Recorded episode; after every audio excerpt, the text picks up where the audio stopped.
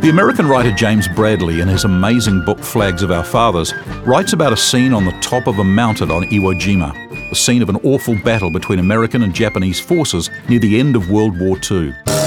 Bradley's father had been one of the men who hoisted the US flag in that iconic photo from the time.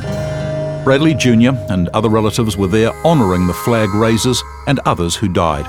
He spoke briefly to those assembled for the mountaintop memorial, and Bradley writes, "When I was finished with my talk, I couldn't look up at the faces in front of me. I sensed the strong emotion in the air. Quietly, I suggested that in honour of my dad, we all sing the only two songs my dad ever admitted to knowing, Home on the Range and I've Been Working on the Railroad." I knew without looking up, Marines young and old, women and men, my family, were weeping. Tears were streaming down my own face. Behind me, I could hear the hoarse sobs coming from my brother Joe. I hazarded one glance upward, at Sergeant Major Lewis Lee, the highest-ranking enlisted man in the Corps.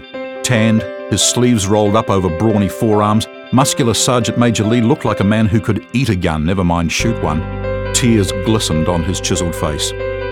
"Thanks for being here," Bradley said to them, and then our family turned away, leaving the mountain to its heroic ghosts. Holy land, sacred ground, he concludes. I'm Rob Harley. Made with help from New Zealand On Air.